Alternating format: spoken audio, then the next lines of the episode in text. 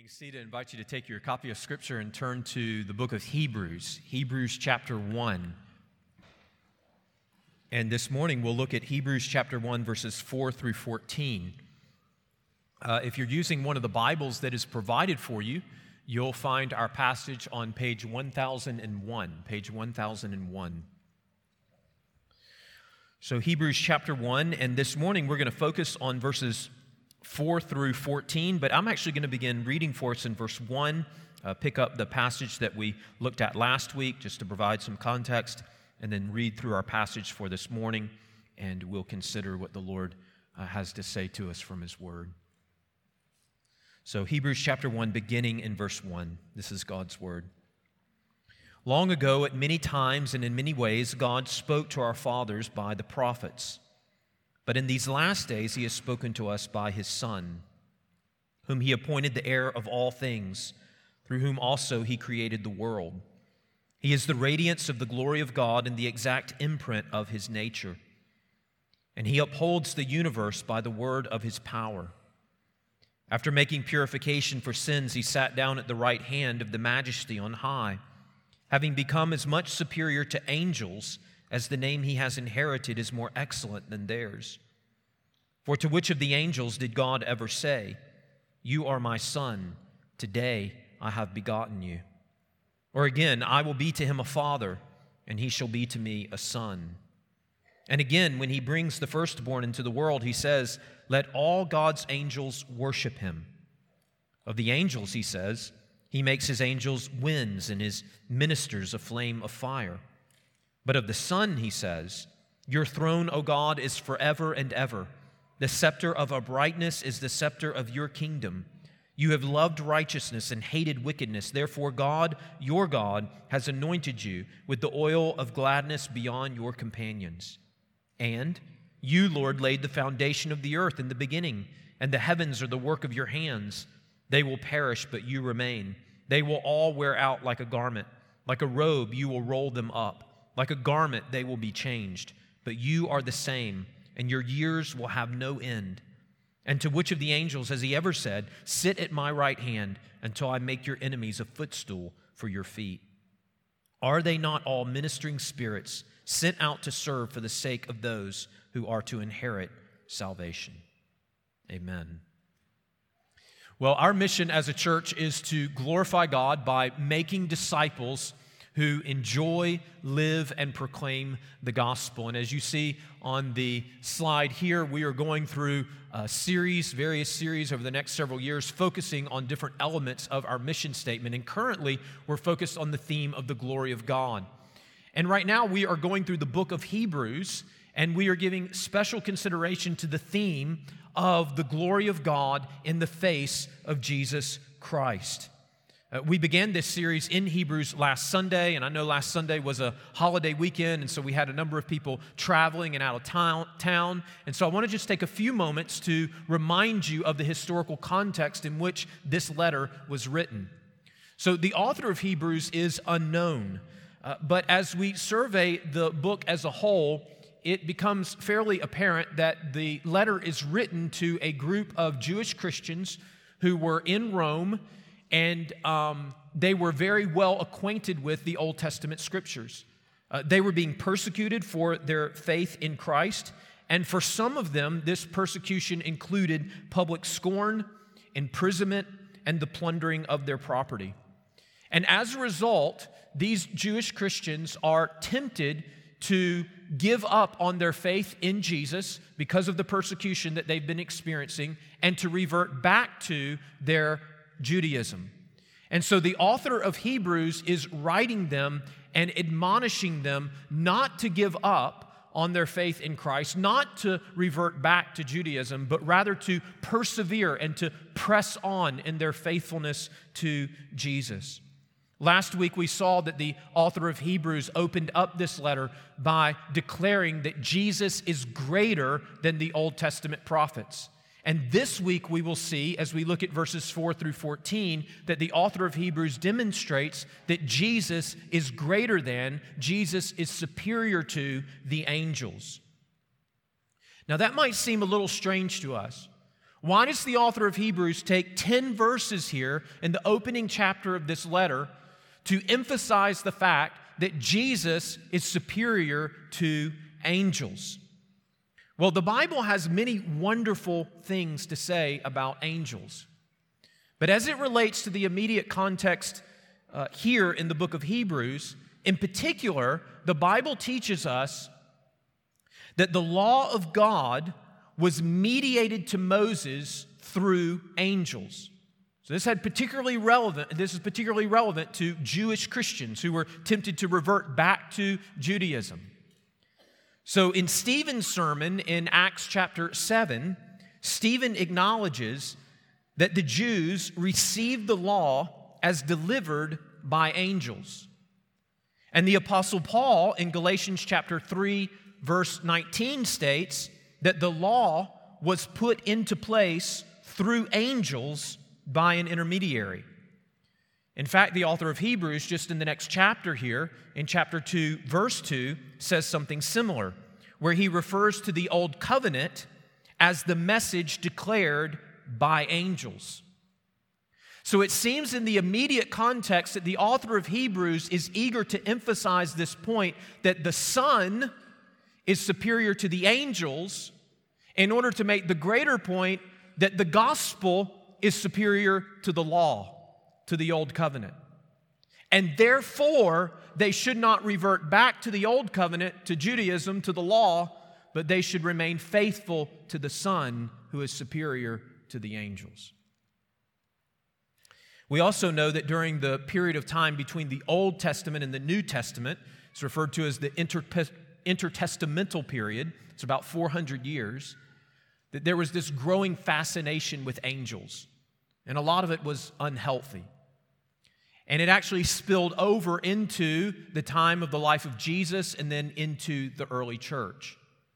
So that the Apostle Paul, when he writes the church in Colossae, he has to warn them in Colossians chapter 2 verse 18, let no one disqualify you insisting on asceticism and the worship of angels.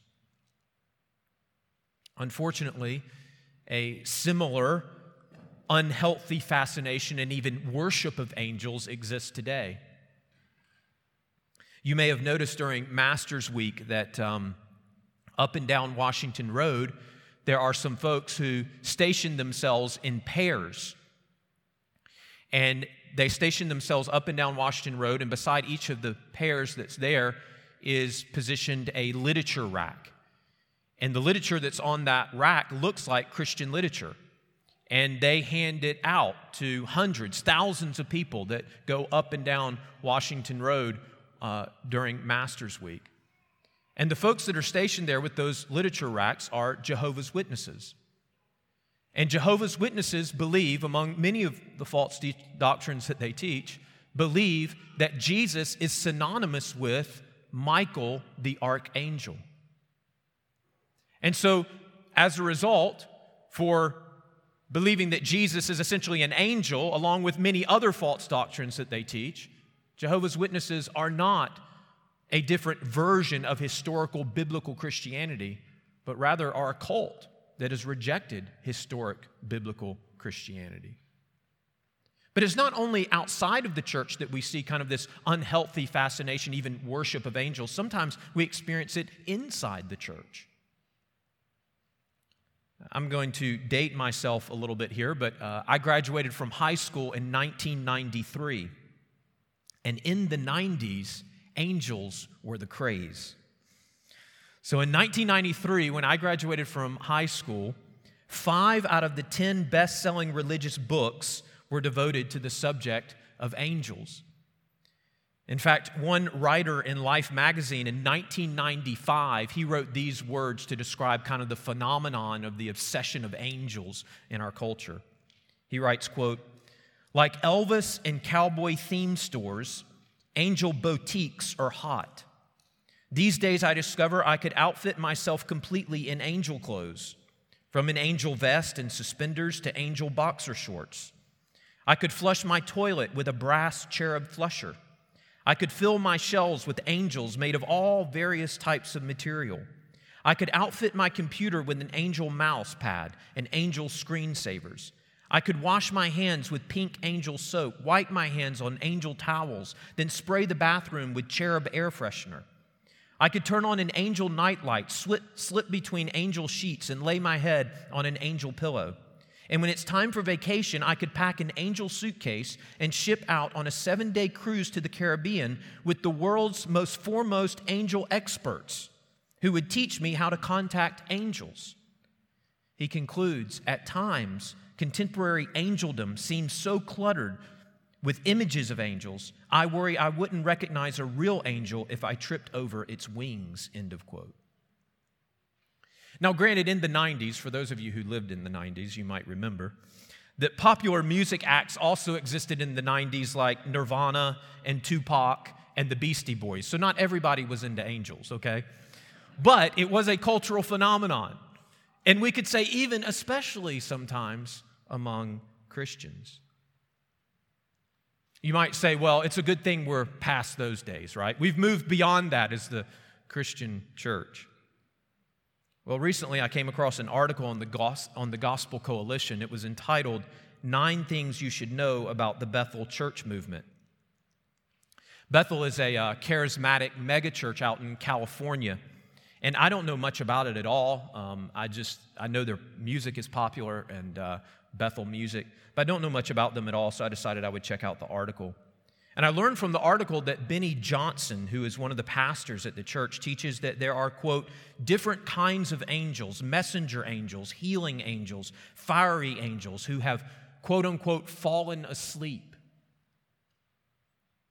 So there's these great angels, according to the Beni Johnson, there are these great angels that have fallen asleep, and we as Christians are responsible to awaken them and give them work to do.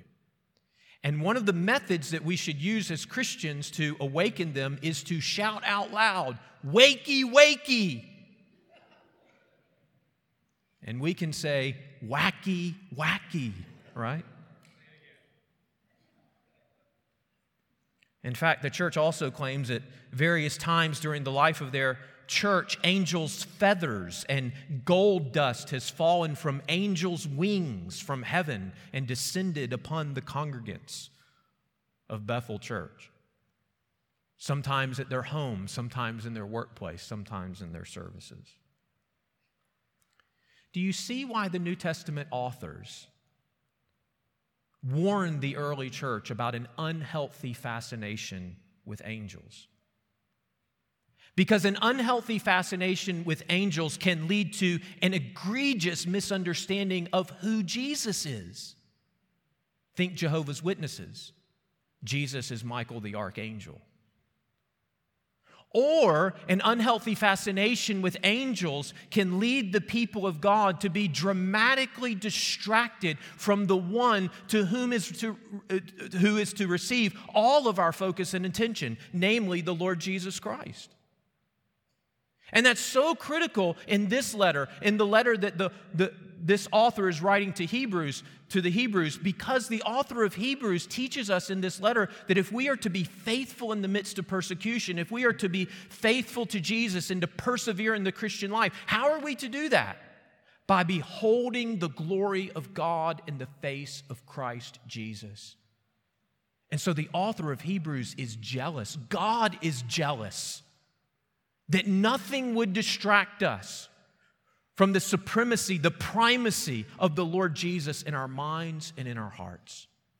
That nothing would distract us from Him and from His glory. And so the author of Hebrews opens this letter by warning, by warning the Christians that he is writing to, to not have an unhealthy fascination with angels. When making this argument that Jesus is superior to the angels, the author of Hebrews will go through here. He makes, I want us to highlight three arguments this morning, but in so doing, he, he cites seven Old Testament passages of Scripture, okay? And I will say this is a particularly challenging message to preach because each one of these citations he gives from the Old Testament are fascinating, and we could go back and look at it in the original context and see how the author of Hebrews is interpreting each one of these passages. And of course, we don't have time to do all of that this morning, so I'll have to limit my comments. But I want us to see these three arguments that the author of Hebrews makes to establish the fact that Jesus is superior, the Son is superior to the angels. And as we do so, we will see these seven Old Testament quotations. So, this is the first argument, the first point this morning. We find it in verses four through six. The Son inherits a superior name, and the angels are commanded to worship him. So, this is the first argument, first point. The Son inherits a superior name, and the angels are commanded to worship him. We see this in verses 4 through 6.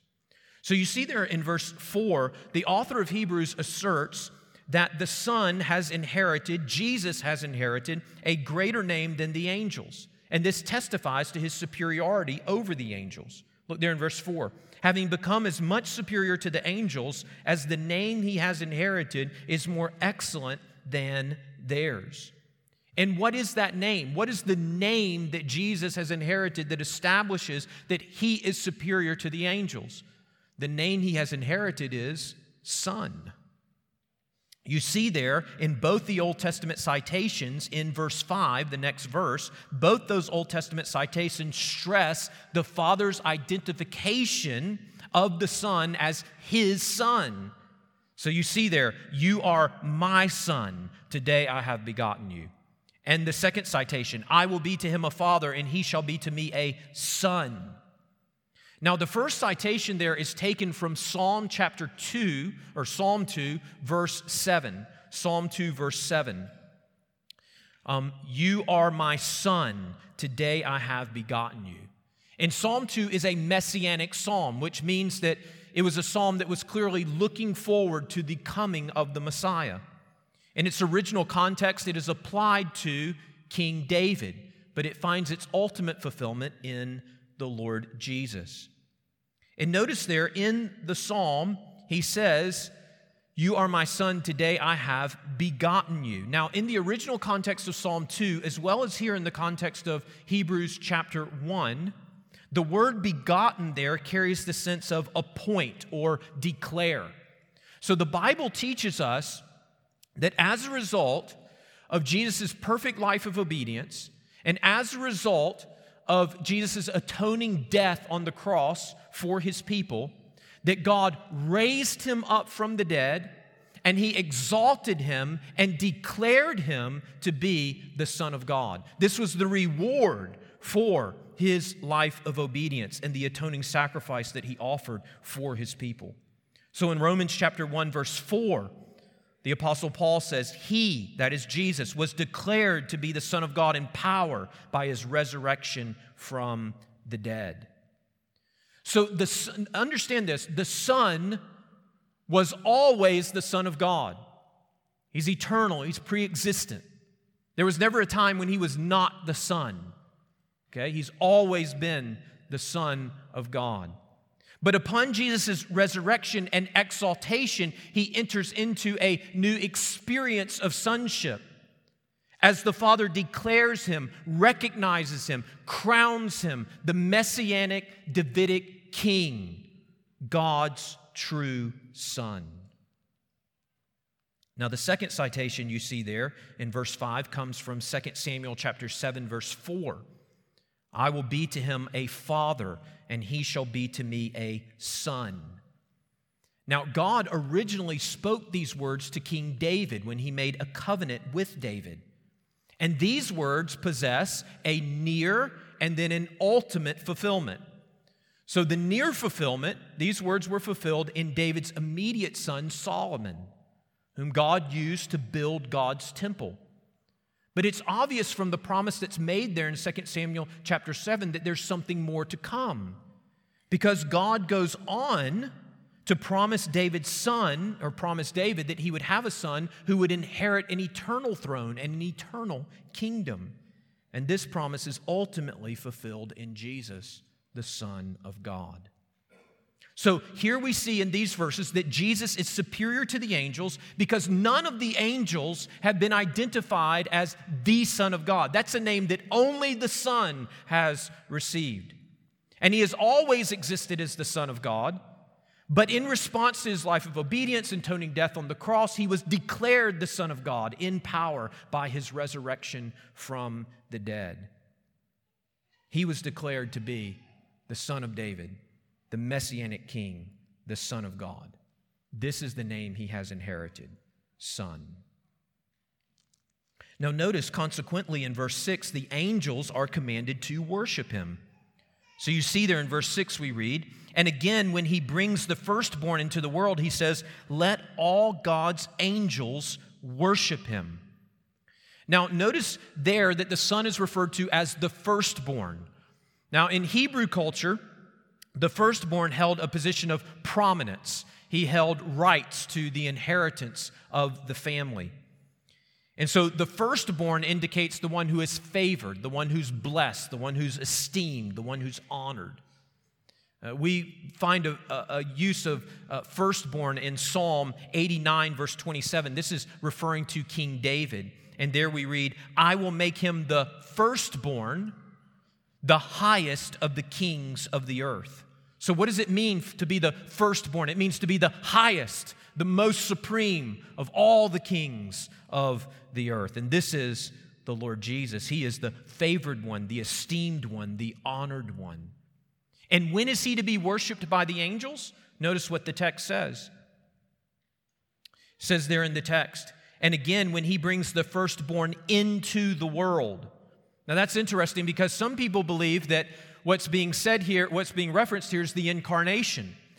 Uh, that when Jesus was born, he was the eternal Son of God. He took on flesh and was born as a baby and came into this world. And, and, and we remember that in Luke chapter 2, the angels worshiped at the coming of the Lord Jesus. We sing about it at Christmas, right?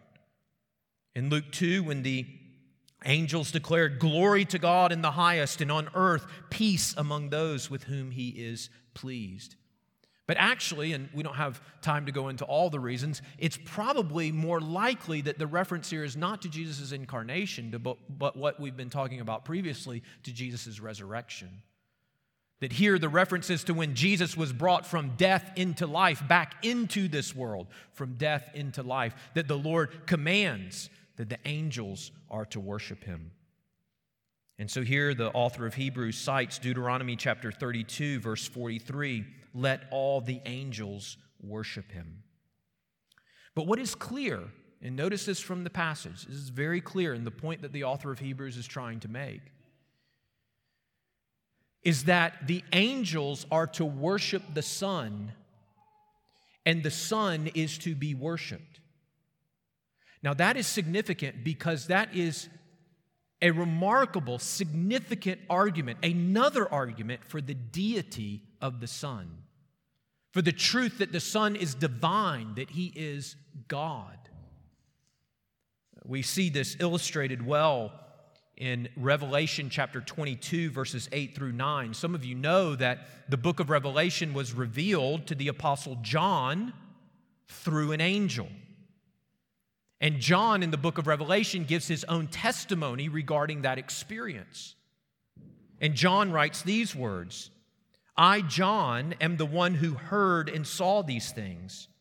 And when I heard and saw them, I fell down to worship at the feet of the angel who showed them to me. So, John is saying that the angel he encountered was so majestic and so glorious that he was tempted to worship the angel. He goes on to write, but he, that is the angel, said to me, You must not do that.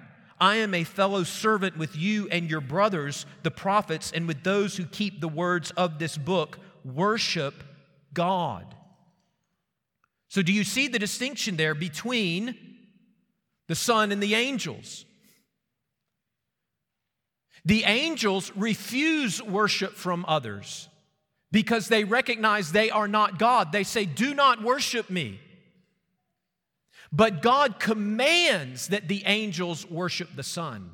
And the Son receives worship from others because He is God, He is the divine Son. So the Son inherits a superior name, and the angels are commanded to worship Him. Therefore, the Son is superior to the angels. The second argument is this. The second argument, and this is our second point if you're taking notes. The angels are servants, but the Son is the eternal King and never changing Creator. The angels are servants, but the Son is the eternal King and never changing Creator.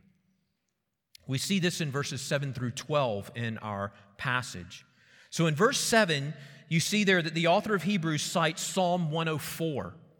Psalm 104 is a psalm that celebrates God as creator. And in particular, the author of Hebrews cites Psalm 104, verse 4, which gives evidence that God sends out his angels like wind, like flames of fire. So you see there in verse 7 of the angels, he says, and here's the citation He makes his angels winds and his ministers a flame of fire. So his angels are servants and they're really good at it. He sends them out and they move like wind, they move like fire on his behalf to accomplish his purposes. But then, in contrast, in verses 8 through 10, he says this regarding the Son. And in verses 8 and 9, the author of Hebrews cites Psalm 45. Look there in verse 8. But of the Son, he says, Your throne, O God, is forever and ever. The scepter of uprightness is the scepter of your kingdom. You have loved righteousness and hated wickedness. Therefore, God, your God, has anointed you with the oil of gladness beyond your companions. So here's the interesting thing about this Psalm 45 is actually a royal psalm, and it was written in honor of the king of Israel. And in the original context, it seems strange that the king of Israel is referred to as God. You can see it there in the text. Verse 8 Your throne, O God, is forever and ever. The scepter of your kingdom is a scepter of uprightness. You have loved righteousness and hated wickedness. Therefore, God, your God, has anointed you. Now, it's obvious in the original context that David, or the Davidic king, the son of David, was not literally God. But it seems like what's happening here is that God is being used here similarly to the way it is used in Exodus chapter 7, verse 1. So in Exodus chapter 7, the people of Israel are under Egyptian bondage and slavery. And God calls Moses to lead his people out of that bondage and slavery. And God says to Moses in Exodus chapter 7, verse 1 See, I have made you like God to Pharaoh, and your brother Aaron shall be your prophet. Now, it's obvious from Exodus 7 that Moses is not God, but the idea is that Moses is God's representative to the people of Israel because he speaks God's word on God's behalf to the people. And the Davidic king in the Old Testament, in many ways, was the same. He was the representative of God on God's behalf to the people. Now, the author of Hebrews sees these words of this psalm and he sees them fulfilled in Jesus because Jesus is the ultimate representative of God to God's people. And not just as an inferior agent, like Moses or David were inferior to God, but they represented God to God's people. But no, as an equal, as the divine Son, as one who is divine himself, he represents God to God's people.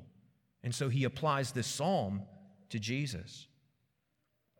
The psalmist goes on to say, Your throne, O God, is forever and ever. And of course, ultimately, this is true in Jesus. Because his kingdom, the kingdom of the Son, will truly last forever, not just because one of his sons will assume or sit on the throne in the future, but because he himself, once he assumes the throne after his resurrection, will reign forever and ever and ever. Isn't this what the angel told Mary when Mary was carrying the Lord Jesus when she was pregnant and the angel appeared? To Mary in Luke chapter 1, verses 32 and 33. And the angel said, He, speaking of Jesus, will be great and will be called Son of the Most High. And the Lord will give to him the throne of his father David, and he will reign over the house of Jacob forever, and his king of his kingdom there will be no end. So the angels are servants sent out to run errands on behalf of God, but the Son is the eternal King. Notice, though, in verses 10 and 12, 10 through 12, the author of Hebrews goes on to cite another psalm to establish the superiority of the Son over the angels. Look there in verse 10. And you, Lord, laid the foundation of the earth in the beginning, and the heavens are the work of your hands. They will perish, but you remain. They will all wear out like a garment, like a robe. You will roll them up like a garment. They will be changed, but you are the same, and your years will have no end. Now, this is this also is fascinating because Psalm 102 is a psalm celebrating God as the creator. And the author of Hebrews here takes Psalm 102, celebrating God as the creator, and he applies it to Jesus. Now, this teaches us something very important about how the author of Hebrews reads the Old Testament and how the rest of the New Testament authors read the, New Te- uh, the Old Testament.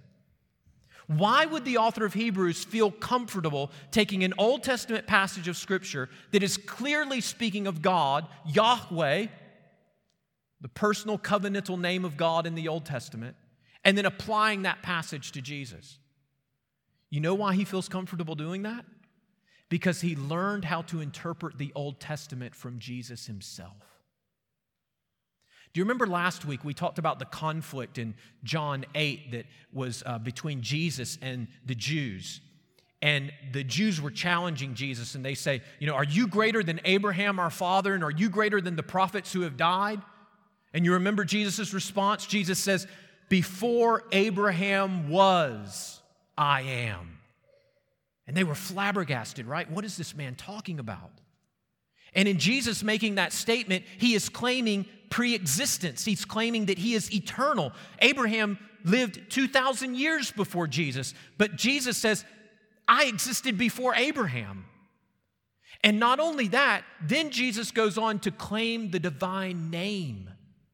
You remember in the Old Testament, God revealed himself to Moses as I am who I am. And Jesus says, Before Abraham was, I am. So Jesus is taking an Old Testament passage of Scripture that clearly refers to Yahweh and he's applying it to himself. And so the author of Hebrews comes across this passage. It's referring to Yahweh, God, as the creator of the universe. And the author of Hebrews says that also applies to the Son because he's eternal. He was there, he's divine, he is God, and he also participated in the creation of the world. Just like the Apostle Paul declares in the book of Colossians all things were created by him and through him and for him. He is the eternal creator. And as the psalm goes on to say here, the creation will perish, it will wear out like a robe, it will be rolled up like a garment, it will be changed. But the Son, the Creator Son, he will remain the same, and his years will have no end. And so notice what the author of Hebrews is saying here. Again, the angels are servants, they're errand boys, they're sent out like wind and fire to accomplish the purposes of God. But the Son, in contrast, is the eternal King, never changing, immutable creator of the universe. The third argument that the Son is greater than the angels. The third argument is this, and this is our third point. The Son reigns supreme, and the angels are sent out to serve the heirs of salvation. The Son reigns supreme, and the angels are sent out to serve the heirs of salvation. Now, this is found in verses 13 and 14. And you notice there in verse 13, the author of Hebrews cites Psalm 110. Psalm 110. Actually, Psalm 110 is the most quoted Old Testament passage of Scripture in the New Testament. It's very important in terms of the New Testament. And it's a messianic psalm as well. It's looking forward to the coming of the Messiah. And once again, the author of Hebrews here is following the example of Jesus in interpreting the Old Testament. Because during Jesus' earthly ministry, Jesus himself cited Psalm 110 and then he applied it to himself. So you see there in verse 13, and to which of the angels has he ever said, and here's Psalm 110, sit at my right hand until I make your enemies a footstool for your feet. Now, in Matthew chapter 22, Jesus actually challenges the Pharisees. So it's not so much, it's not the religious leaders coming at Jesus now, Jesus challenges them. And Jesus says to the Pharisees, What do you think about the Christ, that is the Messiah? Whose son is he? Now that's relevant given the fact that we're talking about the son in Hebrews chapter 1, right? Jesus asked the Pharisees, Whose son is the Messiah? Whose son is the Christ? And the Pharisees respond, The son of David. And that's a good answer.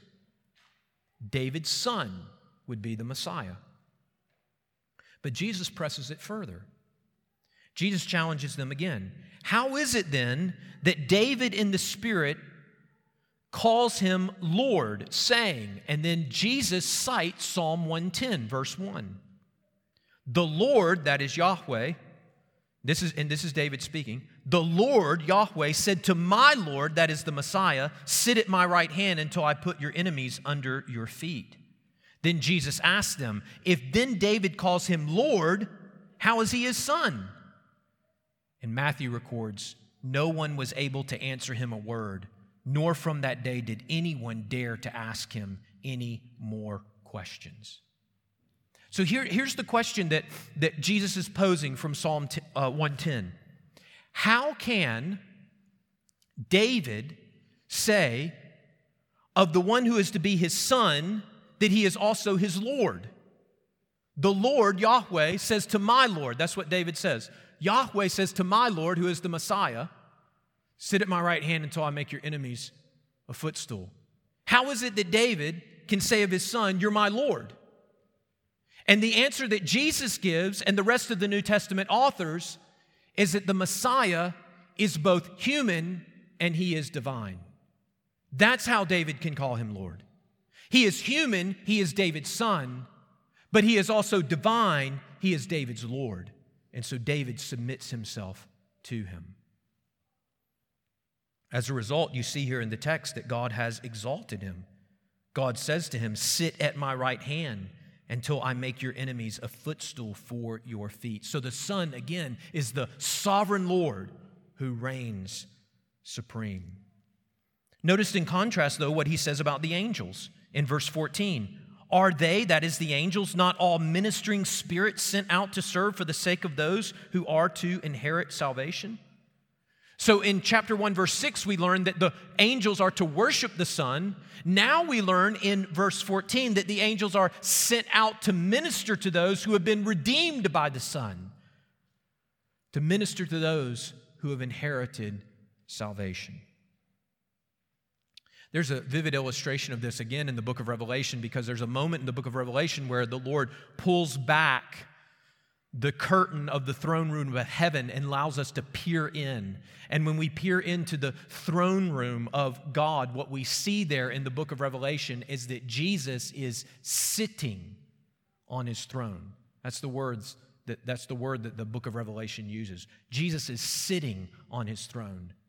And the angels and the elders are standing before him, ready to worship him and to be sent out to accomplish his redemptive purposes. And so the angels are servants who are sent, but the risen Christ is the sovereign king who reigns supreme.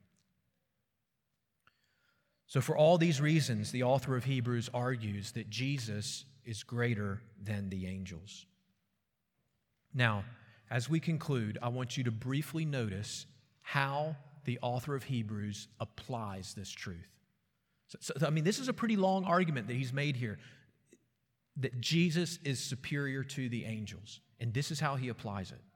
Look at chapter 2, verse 1. Therefore, so here's the application. As a result, this is the implication. Therefore, we must pay much closer attention to what we have heard, lest we drift away. For since the message declared by angels proved to be profitable, what, what, is that, what is that message that was declared by angels? It was the message that was mediated through angels to Moses, right? The law, the Old Testament, that's what he's referring to. And it proved to be reliable, it was trustworthy, it was true.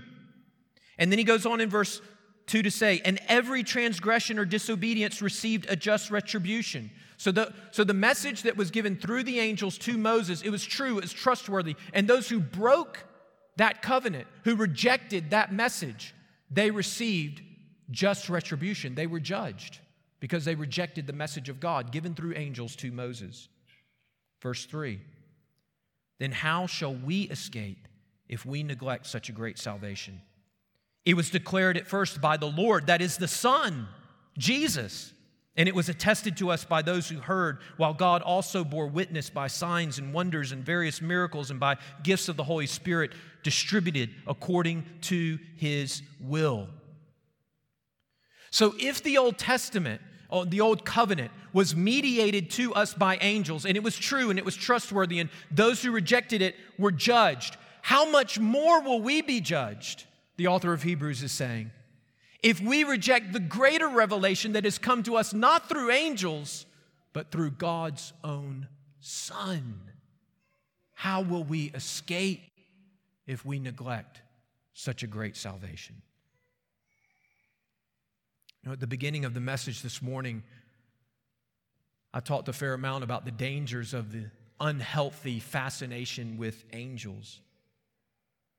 But you want to know a dirty little secret?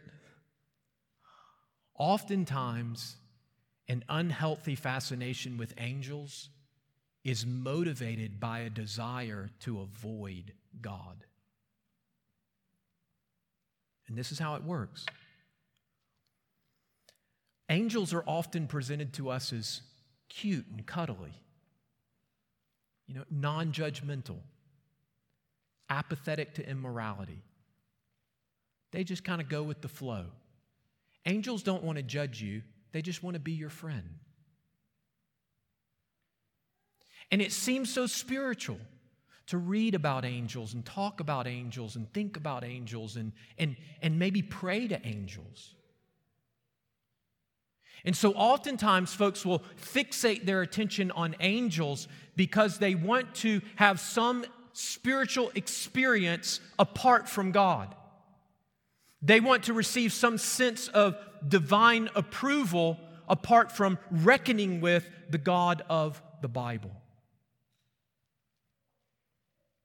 So, how do we respond to that?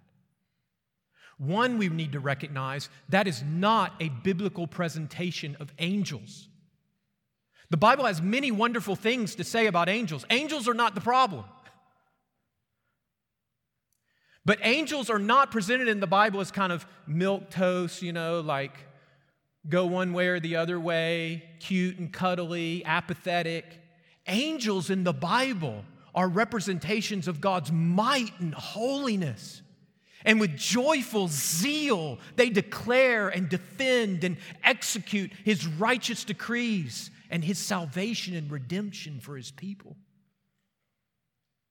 And the second thing we need to acknowledge is that the scriptures clearly teach us that the only way to experience God in His glory and in His love and in His mercy and in His grace and in His power is through the Son.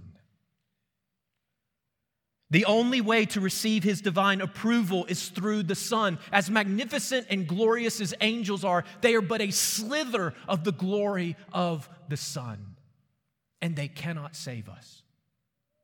The only one who can save us is the one who is human and divine, the one who is eternal, the one who is the never changing creator, the one who died for the sins of his people, the one who was raised from the dead, the one who was exalted to the right hand of God, the one who is the sovereign king. He is the only one who can make us right with God and He is the Son. Trust in Him and receive, receive His gift, the gift of God, this great salvation. Or as the psalmist says in Psalm 2, looking forward to the messianic king who was to come in Psalm 2, verse 12 kiss the Son, lest he be angry and you perish in your way. For his wrath is quickly kindled. But listen to this. But blessed are those who take refuge in him. Blessed are those who trust in him. Let's pray.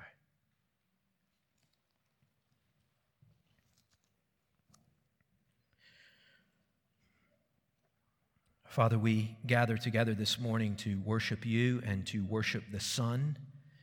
And we do join with all the angels in worshiping the Son. We confess that He is glorious beyond our imagination.